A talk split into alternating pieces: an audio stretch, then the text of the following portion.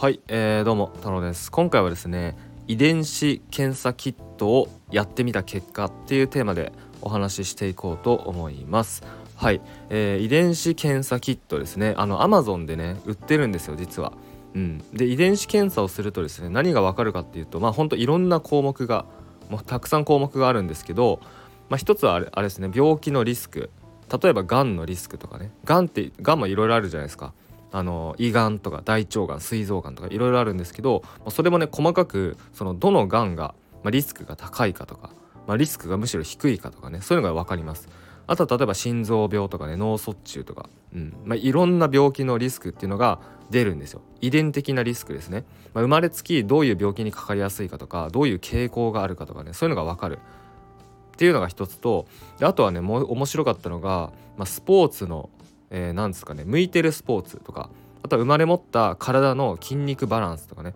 その筋肉バランスが分かるからこういうスポーツに向いてるとか。でこ例えばねあとね運動神経いわゆる運動神経ですね、うん、っていうのもまあ分かる。運動神経って言ったらちょっとね大雑把ですけど、うん、まあそういうのが分かるっていうのがあって。それをあの1ヶ月前ですね。1ヶ月前の Amazon のセールの時に1万4000円のキットなんですけどそれが9000いくらかでまあ、セールで売ってたので、まあ、買ってみたんですね。僕とあの一緒に住んでるパートナーと一緒に買ってやってみて。そう。で1ヶ月前に、えー、まあその唾液をね送るんですよ。キットがまず家に届いてで中にこうねなんか、まあ、PCR 検査みたいなやつが入っててで唾液を取ってそれを送るんですけど変装して。で、まあ、アプリでアプリに登録してその自分の情報とかそのキットのね番号とかを登録してそうするとねそのアプリに結果が送られてくるんですね。で結果がね送られてくるまで1ヶ月間、まあ、かかりましたね。1ヶ月。だからつい先日、まあ、結果が送られてきたんですけど、まあ、本当面白かったです。なので今回はちょっとねそれを見ながらあのー、お話をねしていこうと思うんですけどうん。はい。まあ音声なんでねちょっと画面はあの僕の方では今見てます。はい。えー、この商品はですねジーンライフ。ジーンライフっていうブランドなのかな？ブランドか。アマゾンでその遺伝子検査とか調べたら多分ジーンライフって書いてあるねその商品がたくさん出てくると思います。でその中の、えー、ジーンライフの中のジェネシス2.0っていう商品ですね多分。はい。でそのジェネシス2.0っていうのを買うとえー、っとねダイエットっていうキットとスキン、まあ、皮膚ですね。皮膚についてのキットとスポーツについてのキット。あとは、えー、その病気とかねその自分の遺伝的な、体質とかまあ本当いろいろあるんですけどそういうのが分かる、まあ、4つ入ってます。はい。でダイエットっていうのは例えばどういうふうに、えー、なんかね太りやすい傾向とか、まあ、そういうのが分かるんですけどうん。はい。まあよ一つのキットを買ったらいろんな項目が分かるっていうものをね僕は、まあ、僕たちは買いましたね。でね僕がこのキットを、えー、買う時にですね一番興味深かった項目っていうのがえっ、ー、とねえーと、ミトコンドリア DNA ハプログループっていうのが分かるっていうのだったんですね。ミトコンドリア DNA ハプログループ難しいですけど、まあ、ハプログループこのハプログループって何かっていうと自分の母方のね、母方かあの母から母、えー、こう受け継いでいかれるミトコンドリア DNA ハプロっていうのかな？そういうのがあるらしいんですけどあるんですけどでそれをねこう辿っていくと自分の祖先がもう祖先レベルですね。自分のじいちゃんばあちゃんとかそれどころじゃなくてもうはるか昔、まあ、数万年前の祖先がえどこからえどうやどういうルートで日本に来たのかっていうのが分かるですよ。であの、まあ、人類ってね、まあ、そもそもはまあアフリカで誕生してでそこからこうねこうどんどんこう広がっていった。世界中に散らばっていった。わけなんですけどでその過程の中で、まあ、その DNA 型っていうのがまあいくつも分かれてるんですよ。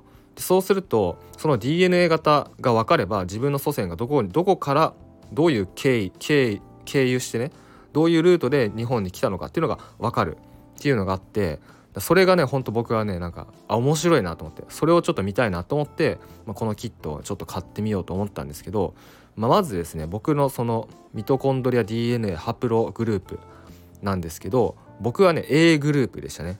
はい。ハプロ A でした。ハプロ A まあいっぱいあります、D、あのそのアルファベットが。うん、いっぱいある中のハプロ A っていうグループでした。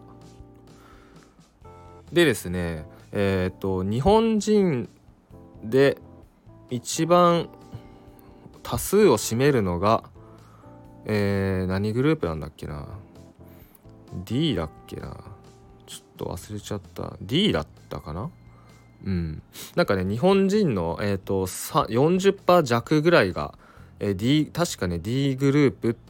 ちょっとすいません。ちょっと今忘れちゃったんだけど、まあ、っていうのがあってなんですけどえー、で僕のそのハプログループ A っていうのはまあそんなおまあお別に少なくないけど日本人のなんか約7%って書いてますね。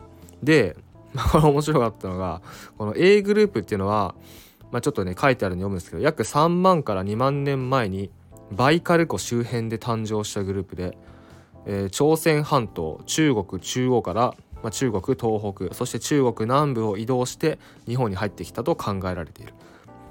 だからその北の人なんですよね。寒いとこ。バイカル湖ってそのロシアシベリアなんですけどそうシベリアで昔マンモスを飼ってた。マンモスハンターだったらしいですね。この A グループっていうのは。うん、でその、まあ、アメリカの先住民のインディアンとかそのシベリアとかで、まあ、多数派を占めるグループらしいですね。うん、で僕ね、あのー、寒いのがめちゃめちゃ苦手だったんですよ。だったというかね今もそうなんですけど、うん、寒いのが本当になんだろう。苦手だと今今でも思ってるんですけどでもこうやってねそのルーツを見てみたらあの僕のもうはるか昔の祖先先祖はえこのねバイロシアシベリアもうめちゃめちゃ寒いとこですね。シベリアでマンモスを飼ってたと、まあ、そういう人たちだったっていうね。うん。まあでもねその今は僕寒いの苦手なんですけど小学校3年生かな？小学校3年生の頃までまでかな？いや3年生の頃1年間かな。あの1年間ずっと半袖半ズボンでね学校行ってました、うん、だ本当は寒いのにこうなんだろうな。て、えー、寒いのがに強いのかもしれないですね。ポテンシャルがあるのかもしれないです。はい。うん。っていうねのが分かって。で僕のパートナーは、えー、ハプログループ F だったんですよ。で F っていうのもね結構少数派で日本人のなんか56%らしいんですけどでこの F グループっていうのはもう僕とはねもう真逆なんですよ。僕は A グループでそのシベリア、まあ、北の人だったらしいんですけどこの F グループっていうのは東南アジアらしいですね。でもう寒いのが苦手なグループらしいんですよ F っていうのは。でこの F グループの人たちってほとんどは東南アジアからもう動かなかったらしいんですよ。もうずっとそのあったかいとこにねとどまってたグループらしいんですけどその中でもこうね外に出てった F グループの人たちが日本にたどり着いたっていうのが、まあ、今日本にいる F グループの人らしいですね。面白いですよね。そう。もうなんかあんまりこう移動しないグループ。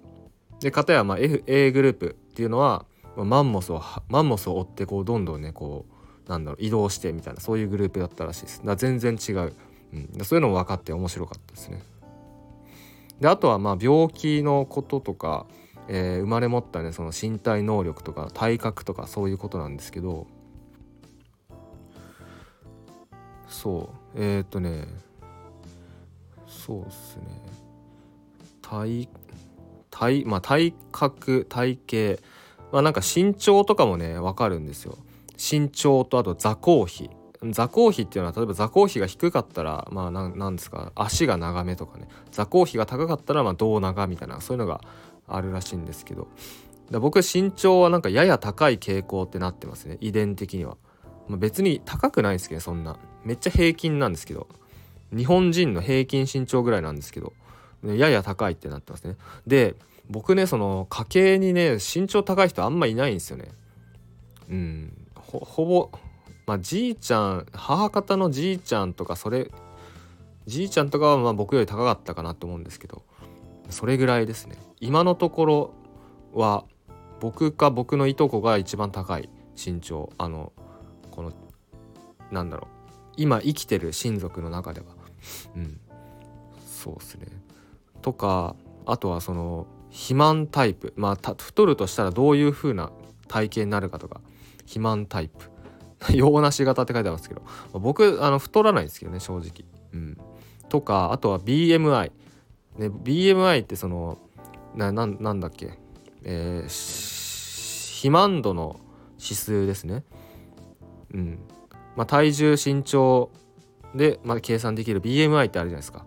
で例えば BMI がその18.5未満だったらもう痩せ型ですよと BMI が25以上だと肥満ですよと。35以上はもうもうめっちゃ肥満ですよと、まあ、そういう数値があるんですけどその BMI がねど高くなるか低くなるかっていうのも遺伝的に決まってるらしいんですね。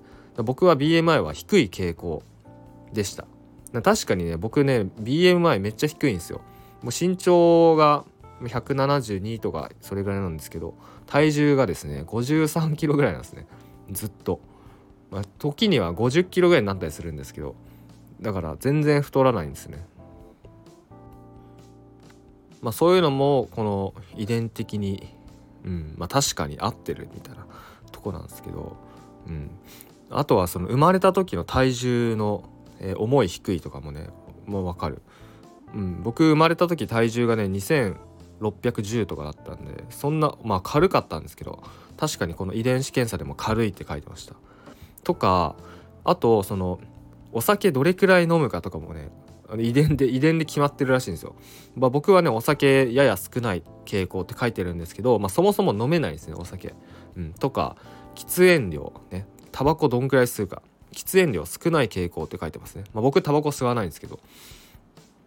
とかあとはカフェイン消費量、ね、カフェインのをどれくらい取るか。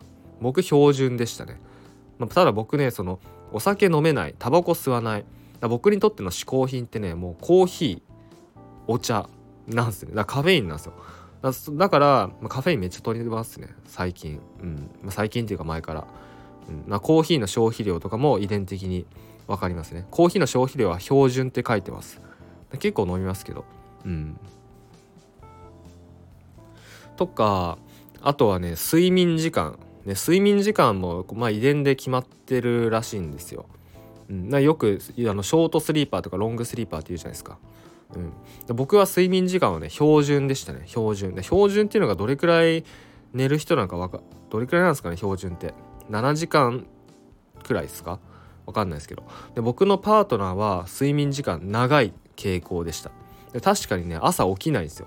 朝全然起きないです。はい、でそういう人でいますよね。あの生まれつき生まれつきっていうかもうどんなに頑張っても朝起きれない人とかアラーム聞こえないとかね睡眠時間がもう8時間じゃ足りないみたいな。僕の友達でもいるんですけど、まあ、そういう人はね多分もう遺伝的にそうなんですね。決まってるんですね。とかはい。あすいません。あの後ろにちょっと。はいはいはいはい。オッケーオッケーオッケー。あ今後ろにね僕のあの僕のもっちゃんがねトイプードルのもっちゃんが後ろにいるんですけど。ちょっと大丈夫ありがとう。あとそのうまみの感じやすさ。うまみってあるじゃないですか。あのうまみってねその味の素とかありますね。うまみ調味料。あのアミノ酸。グルタミン酸ナトリウムだっけ。あれとかも多分感じやすさっていうのねある多分っていうかあるらしいですね。遺伝的に。でそのうまみの感じやすさね。僕はやや感じやすい傾向になってます。はい。これねめっちゃ得ですよね。うまみ感じやすいと。うん、ってことはやっぱねそのコスパいいですよね。どんなに なんだなんすか。別に高い金出さなくてもねもう別に美味しい、うん、っていう風に考えることもできますね、まあ、確かにね僕ねなんか正直味覚音痴なんですよ。あんまり味の違いとか分かんない、うん、なんか何食べても美味しいと思うんですね。それはこういうことなのかもしれないですね。とかあとは、えー、なんだろうな。匂いの感じやすさ。匂いの感じやすさもね遺伝で決まってるらしくて。僕はねなんかいろんな項目あるんですね。匂いの感じやす。さかっこ磯磯なんとか酸匂いの感じやす。さかっこアスパラガスの代謝産物。匂いの感じやす。さかっこブルーチーズ。麦芽りんごとか、ね、いろんな項目の匂いの感じやすさがあって僕はですね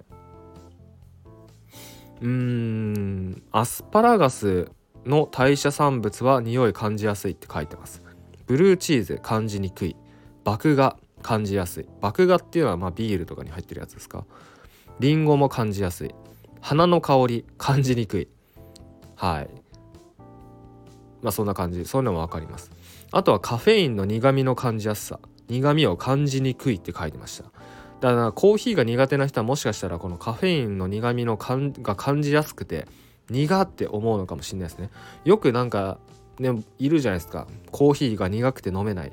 僕そういうの思ったことないんですけどむしろ苦いのめっちゃ好きなんですよ。だからそれはこういうところが関係してるのかもしれないですね。とかあとは運動能力、えー、無酸素運動。やや高い傾向って書いてますね。無酸素運動っていうのは多分短距離走とか。確かにね僕足速かったんですよ。あの小学校の時はね学年で 1, 1番2番ぐらいに足速くて。だから小学校リレーとかやるじゃないですか。僕だけねあの小6の頃なんですけど第1走者とアンカーどっちも走りましたね。2回。2周しましたリレー。第1走者でまず用意スタートで走ってでゴールしたら、まあ、次の日でバトン渡したらもう一回最後尾に並んでアンカーでもう一回走るみたいな。人数足りなかったのかなあれ。っていうことをねやりましたね。うんまあ、確かに無酸素運動はやや高いで合ってるかもしれないですね。有酸素運動は標準でしたね。うん。とかねその記憶力とかもあります。記憶力標準。標準らしい。はい。あとはなんか情報処理速度いろんな項目があってちょっと詳しく分かんないですけど情報処理速度だけで1234567個8項目あります。で8項目中1233項目はですね僕やや遅い傾向でしたね。はい。でそのうちの2つがやや早い。でそのうちの3つが標準でした。こういうのもわかると。うん。いや面白い面白いっすね。是非これはねみんなやってみてほしいですね。とかまああとその病気ですね。疾患リスク。疾患リスクで言うとそのなんかまあちょっといろいろあるんでちょっとはしょるんですけど、えー、7大生活習慣病のリスクっていうのがあってまず一つ心筋梗塞。僕はねやや高い。心筋梗塞やや高い。脳卒中やや高い。2型糖尿病やや高い。高血圧やや高い。C 型肝炎。に伴う肝硬変標準。慢性腎臓病やや高い。いやこれ 7, 7大生活習慣病ね。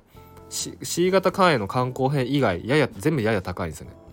でもえこのがんのリスク。がんのリスクがあるんですけどそれはえっ、ー、とね大腸がん標準胃がん標準食道がん標準。で肝臓がんがやや高い。で膵臓がんが低い。で、まあ、それ以外標準。であと腎臓がんが高い、えー、膀胱がん低い。でまああとは大体標準、まあ、そういう感じでした。でこれ面白いのが僕のパートナーはですね7大生活習慣病。だからさっき僕が、えー、ほとんどやや高かった。やつは僕の彼女はあれ標準だか標準か低いだったんですよ。でも僕のパートナーはがんのリスクが僕より高かったんですね。やや高いが結構多かったり高いが多かったり。だからなんかなんですかね。この例えば7心臓とか脳とかが低かったらがんが高いとか。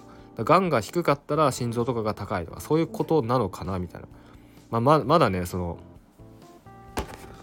僕とねそのパートナーの分しか見てないんでちょっといろんな人の人のやつこれ見たいなと思うんですけど、うん、なので、まあ、僕はですねこれをねあの友人におすすめして、まあ、僕のあの近所に住んでる友達カップルもですねこれを買うみたいなこと言ってましたね。で今ちょうどえっ、ー、とアマゾンアマゾンがねブラックフライデーやってるんでちょうどねこのキットもセールになってるんですよ。なのでもしよかったらねもうこれをねもう是非ねもうやってみたらいいですよこれ。本当に。面白いので。話のネタにもなるし自分のなんだろうな病気のリスクとか、まあ、そういうのも分かるし。であとねもっと面白いのがえっ、ー、とねもももっとというかね面白いのが、えー、DNA 親族検索サービスっていうのがあるんですよ。でこれどういうことかっていうとこのキットを使ってる自分ともうほんと遠い薄い血縁関係の人がいたらその人が分かると。意味わかりますかね？例えば、えー、まあね自分が認知してるだけじゃないですよね親族。本当のまあ本当の意味というかその遠い遠いところで血がつながってる人っているじゃないですか。ね、あこの人と実はねもう本当に 0. 何パーだけどねつながってる。遠い親戚。そういう人が、ね、同じようにこのキットを使ってる場合は、えー、このなんか検索でねできるんですよ。わかるんですよ。でそれで僕使ってみたんですけどあのね1人いました。1人いたんですよ。えー、っとねまあこれね名前もね出るんですよ。しかもメッセージも送れるんですよね。まあ送ってないですけどはい。えー、っとねなんか1個上か2個上の女性ですね。うん。でこの関係予想される関係みたいな、まあ、どういうつながりなのかこれ書いてあるんですけどあのねこれちょっとね難しすぎるんだよな。どういうん？どういうことなんだろうねこれ。ちょっと待って。ねえー、ちょっと分かんないな。もう難しすぎてよく分かんねえや。とりあえずいるんですよ。で一致する DNA の割合0.13%だめっちゃ薄いのかな。薄い薄いと思うんですけど。はい。そうやってね分かると。はい。まあ一人だけ今と一人だけですけどね。もっとねこう日本全国の人がやってくれたらねもっといると思うんですけど。うん。まあ、とにかく面白いです。はい面白い。であとはえっ、ー、と肌タイプとかね分かるんですけど僕の肌タイプはねタイプ IV タイプ IV っていうタイプらしいんですね。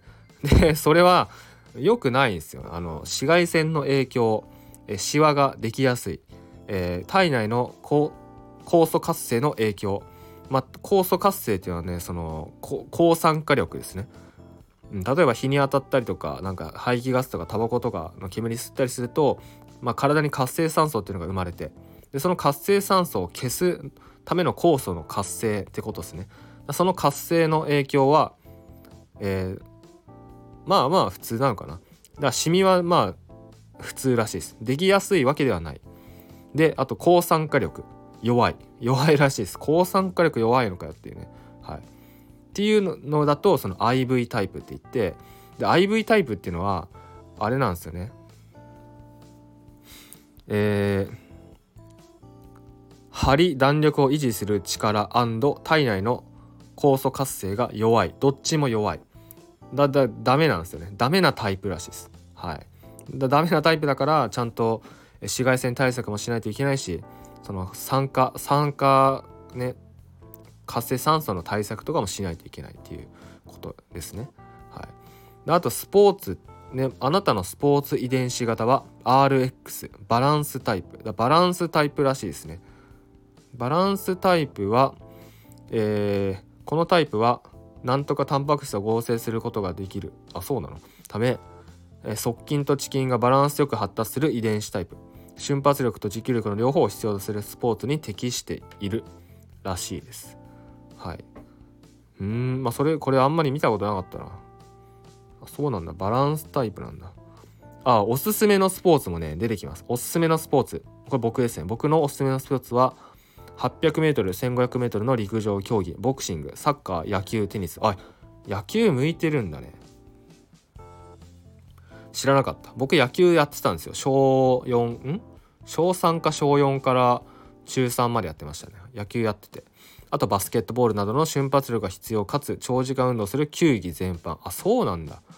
球技向いてるんだ。知らなかった。はいらしいです。あそうなんだ。面白いな。うん。ちょっとこれ今ねあ今ちゃんと見ましたね。はい。っていうのがあるのではい、ジーンライフっていうね Amazon でジーンライフもしくは遺伝子検査って検索してみて是非あのまあこの動画下もしくは音声の下にねあのリンク入れておきますので是非確認してみてください。ということで、えー、なんすかねまあほとんど雑談みたいな感じになっちゃいましたけど、えー、こんな感じで終わろうと思います。えー、ご視聴ありがとうございました。